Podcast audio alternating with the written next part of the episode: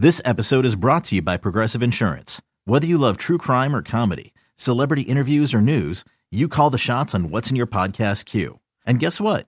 Now you can call them on your auto insurance too with the Name Your Price tool from Progressive. It works just the way it sounds. You tell Progressive how much you want to pay for car insurance, and they'll show you coverage options that fit your budget.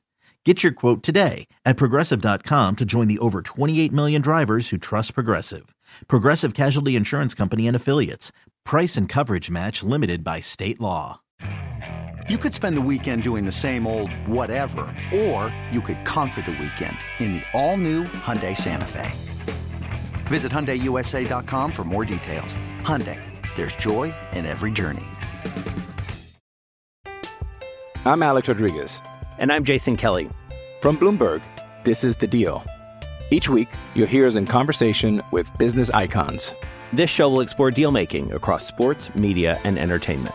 That is a harsh lesson in business. Sports is not And, as um, simple you know, I- as bringing a bunch of big names together. I didn't want to do another stomp you out speech. It opened up so many more doors. The show is called The, The deal. Deal. Listen to The Deal. Listen to The Deal on Spotify. It's time. It's time. Time to get in the zone. Time to get in the zone with the 49ers web zone. This is the No Huddle Podcast with Al, Zain, and Brian. All right, guys, and that's what I think we should lead into with this OBJ thing because I saw it was Jake Laser today. What's up? Yeah. The Niners were, were kind of interested Hey, in him. And hey, Al. Before we start into that, I do want to Yeah. say because because we were we've been asked to do this, so we will do it now. We would like to remind you guys subscribe to the No Huddle podcast wherever you get your favorite podcast: Odyssey, Apple, Spotify, wherever it's at. Um, Again, we are a member of the Odyssey Network now. We are everywhere. Please make sure to subscribe, and then also if you're here right now, hey, subscribe to this channel as well uh, over here on YouTube. So, go ahead, Al. so, yeah, Jake, Jake Laser brings us up, and like Jake just said, the Niners interested in him last year. I know in 2019 they thought they had him uh, before he went to Cleveland. The Niners were really in on that, so it's been a history of them sort of some flirtation there with OBJ.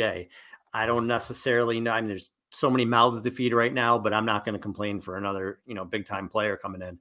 Um, but what do you guys think? You think this would be a move that can happen? Do you want it to happen? What do you think? I think it's a move that can happen. Uh, it's I I would never say no to OBJ being on the team.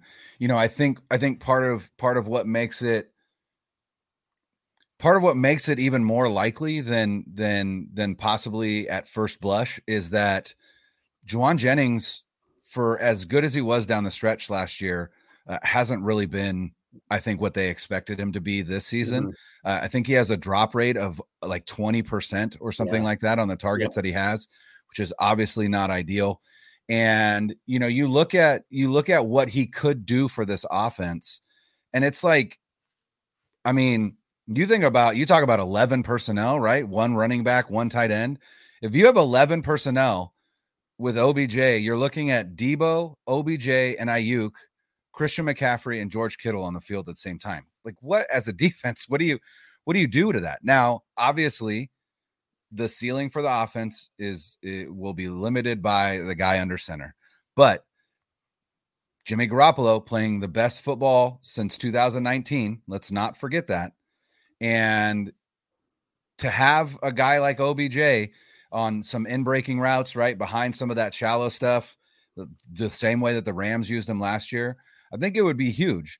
And and you know, Jake talked about a financial package. I saw on Twitter today someone said that you know he's possibly looking for more than just a deal this year.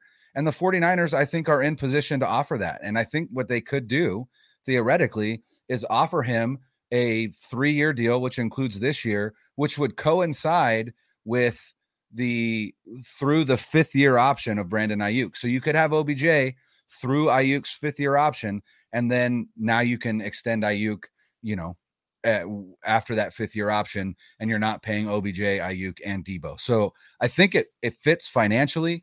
It obviously fits in a football sense. Um, I I would be I would be over the moon. Like this offense again, it would it would be an all in move, and it would be exactly what we said with Christian McCaffrey. Even more so now, no excuses. I'm Alex Rodriguez. And I'm Jason Kelly. From Bloomberg, This is The Deal. Each week, you'll hear us in conversation with business icons. This show will explore deal making across sports, media, and entertainment. That is a harsh lesson in business. Sports is not And, as simple you know, I- as bringing a bunch of big names together. I didn't want to do another stomp you out speech. It opened up so many more doors. The show is called The The Deal. Deal. Listen to The Deal. Listen to The Deal on Spotify. Yeah, I think the idea of mouths to feed is an interesting one because sometimes, and I'm, I'm going to be the, the wet blanket here. I'll play the Al Sacco role here. We're have two wet blankets. is that you know so there's only one ball right to go around. And everybody needs touches. Debo needs his touches. Kittle needs his touches. Mccaffrey needs his touches. Aiyuk who has had a really really good season thus far I, i'd argue probably his best half season at least that we've seen from him. And on top of that you throw odell, odell beckham in there in, into the mix uh, and of course not to mention Jauan jennings as well who's a third down monster but throw odell, odell beckham in there and all of a sudden you have one football to go to five legitimate pass catching or running threats. And that's not even counting guys like Elijah Mitchell who are going to need touches. That doesn't count like, you know, the one or two touches that Juszczyk will need or get, right, for for the mismatch. So I like the idea of adding like star caliber players, but Odell Beckham's 30 years old coming off of a major knee injury. And he hasn't had a really solid season since 2019, right? Since that season where he, he was with Cleveland. So I I hesitate to give up too much for Beckham right now because you're upsetting an already sort of uh, uneven offense where we don't really know what it is. So I, I'm not entirely on board with that, but I like the idea of going all in. So I like I like the idea of making it like a three year, like you said, Brian, three year sort of move. Debo signed a three year extension. Kyle's here till 2025 or beyond, right? Uh, Aiyuk has the fifth year option 2025, uh, as does I believe Trey Lance also has his fifth year option that year too, right? Or is it next year? I don't remember, but anyway, the following year. maybe a following year. So basically, like Yeah. you're you're going all in in your window, which is about three years. It looks like, right? That's what it seems like, and your other core players like Kittle and and Fred Warner and those guys will also be around 30 years old or older at that time too. So I feel like they realize that the window is now, and that's why they're exploring this. Odell Beckham did say that the Niners were one of the teams that did not contact him. He's been contacted by I believe four teams. He said uh, via Complex Sports. The Niners were not one of them, but we know the Niners lo- uh, move like the G and lasagna, just silently through the night, right? So uh, we'll we'll see what happens. But I'm not I'm not against it. I just don't see a, a really pressing need to do it now, unless like Debo's injury is more significant than we think it is. I agree. Yeah. It's not a need; it's a luxury. Right, hundred percent. And he actually in the playoffs last year, OBJ had 25 catches for 316 yards and two scores. That's pretty damn good. And obviously, he gets hurt in the Super Bowl, but he, you know, NFC Championship game nine for 113, and he was two for 52 and a touchdown in the Super Bowl. You know, he can come in and really give you a little spark there too. And again, yeah, right now, uh, once you got McCaffrey, to me, you're all in. I think they're all in this year. So any kind of little signing like that, um, to me, whatever. You know, Eddie D would do it, right? So if Eddie D would bring you in, like pick 94 when they were just an embarrassment of riches, signing guys, Richard Dent, Yeah. Ricky Jackson, all those guys. So like, what the hell, man? Bring him in and see what happens. I'm all for it. So It's like uh, it's like rounders, right? It's Teddy, it's uh, Teddy KGB splashing the pot more, right? Yep. That's exactly what they would be doing. And here's the other thing: if they do it now, it doesn't have to. Again, they would they have the they have the skill position players to allow him to really work slowly into the offense. And to me, you make that signing with an eye in January, not right now. Like that's not. Right. It's not. It doesn't move the needle now. I mean, it does, but that's a move for January. And if you can enter into January, like I said, with Debo, Kittle, Aiyuk, McCaffrey, Mitchell, and now you've got a, a health, a relatively healthy OBJ. Again, like you're you're putting you're putting uh, opposing defensive coordinators in in absolute hell. Like who like who what do you do? Who do you defend? What do you choose? Like it's it it would be eh, I, I don't know that there would be an offense with better skill position players anywhere in the NFL than than in Santa Clara. You, do you guys remember when? Sorry, Al. Do you guys remember go ahead. when Seattle traded for Percy Harvin, and it was a big deal. And all of a sudden, everybody's like, "Oh yeah, that's the move that's going to put him over the top," and he he would just hurt all the time. But when it came to like playoff time in the Super Bowl, like he actually had a really he had that kick return for a touchdown in the Super Yeah. Bowl, and Mhm. and uh, you know it actually proved dividends right for that one game. And I think that nobody talks about that as like a totally failed sort of trade because nobody cares because they won the Super Bowl, right? I think it's kind of that similar sort of concept with Beckham, right? Like like you said, like he's there for January. And Al, I'm glad you brought up the playoffs because that's what I was actually thinking about when when they made they made this sort of like int- uh, not move, but the the report came out about the interest behind Odell Beckham. And that's essentially what they want him for, right? So when you need to play, you need a trusted set of hands. When you need a guy who's been there, done that, a veteran sort of presence there, he's that guy. And you may get him for a game or two. He's a hired gun, basically, right? That's that's what that's what he would amount to. And you bring those guys in for a game or two, and those games are usually in the playoffs. So I'm, you know, if he can, if, if they can get there, and get to the playoffs. If they're playing in January and deep into deep into January and February, hey, get in the ball. Let's see what happens, right? But if you're doing this, you better be damn well sure that this is going to be like, all right, like we're we're we're going to go all in and we're going to make it. We're going to catch Seattle and pass them. And I do want to talk about catching Seattle later on the show, but but uh, please, I'll go ahead.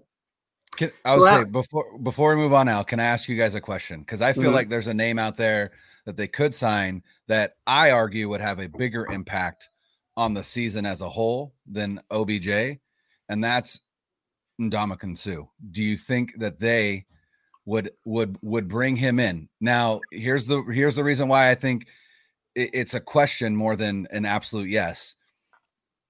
They've got a tight locker room, and that guy that guy has a reputation for not necessarily being the the best. I don't know. He's he's an a-hole, right? He's an a-hole at least on the field. I have no idea what he's like in the locker room. But would you agree that you think that would that be, a larger impact than bringing OBJ into this offense? Is adding Suh into the middle of that defense? I mean, I don't know.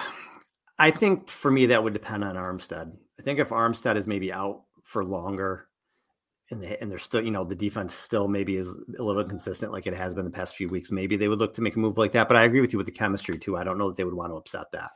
Um, I know OBJ isn't always known for, you know, but um, I don't know, man. Yeah, I I feel like obviously talent wise, but I, I wonder about the locker room fit for that too. I don't know if they would do that. Yeah, and we we know that Kinlaw, like at this point, you're not getting anything out of Kinlaw this year. I'm just going to say that Right. he just you're just not going to get anything this year out of him. And fine, but- And that was my So- thought was that he would be a Kinlaw replacement and play next to Armstead. yeah, and, and I think that in that role, I think that it would be interesting, provided that the guy can be on good behavior and and be a ring chaser and like quietly do his job, right? But Right. there's no guarantee of that. And especially when a team like if they were to like lose a couple of silly games here or there, which happens to any team and every team, tensions get high in the locker room, right? Between the offense and defense, right? Like we saw just yesterday with that improbable comeback with Tom Brady, which by the way, great bye week for the 49ers. Everything fell into place for them, right? Except for the Seahawks winning, but everything fell into place. All the most of the teams that they needed to lose actually lost, which is fantastic. So, you know, Jalen Ramsey comes out after that game is like, oh well, the defense should not have been on the field anyways, right? Implying the offense didn't do their job, right? After a silly loss. So that's the thing that I'm kind of worried about with this team is is the chemistry in the locker room being upset. It's intriguing. I don't know if I do it because that's the one unit on the defensive line where they have the most depth. I feel like. So I, I like the idea. I wouldn't mind if they did it. I just don't know if they will because of the depth that they already have there.